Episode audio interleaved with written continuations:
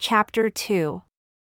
Behold, Potiphar's hill was in the land of Ur of Chaldea, and the Lord broke down the altar of Elkanah, and of the gods of the land, and utterly destroyed them, and smote the priest that he died.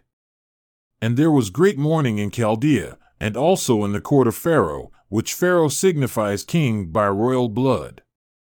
Now this king of Egypt was a descendant from the loins of Ham, and was a partaker of the blood of the Canaanites by birth.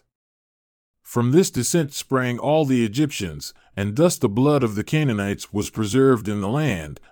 of Egypt being first discovered by a woman, who was the daughter of Ham and the daughter of Zeptah, which, in the Chaldea, signifies Egypt, which signifies that which is forbidden. When this woman discovered the land, it was under water, who afterward settled her sons in it. And thus from Ham sprang that race which preserved the curse in the land.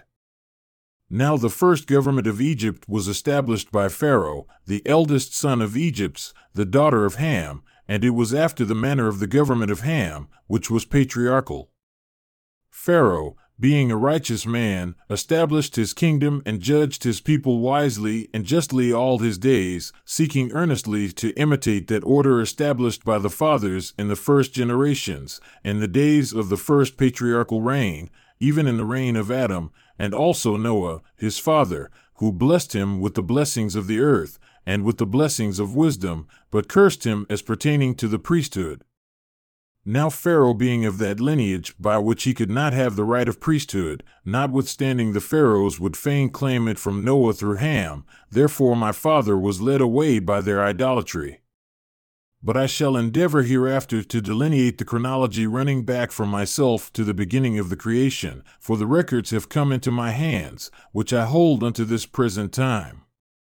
Now after the priest of Elkanah was smitten that he died, there came a fulfillment of those things which were said unto me concerning the land of Chaldea, that there should be a famine in the land.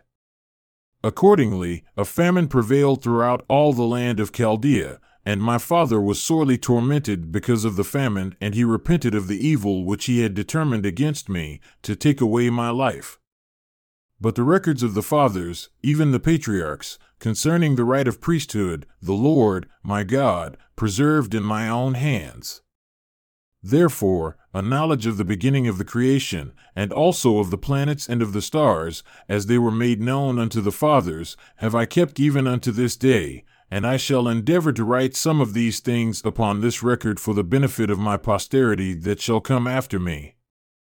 Now the Lord God caused the famine to wax sore in the land of Ur, insomuch that Haran, my brother, died, but Terah, my father, yet lived in the land of Ur of the Chaldees. And it came to pass that Abraham took Sarai to wife, and Nahor, my brother, took Milcah to wife, who were the daughters of Haran. Now the Lord had said unto me, Abram, get yourself out of your country, and from your kindred, and from your father's house, unto a land that I will show you. Therefore I left the land of Ur of the Chaldees, to go into the land of Canaan, and I took Lot, my brother's son, and his wife, and Sarai, my wife, and also my father followed after me, unto the land which we denominated Haran.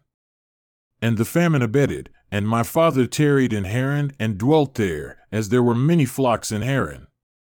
And my father turned again unto his idolatry, therefore he continued in Haran.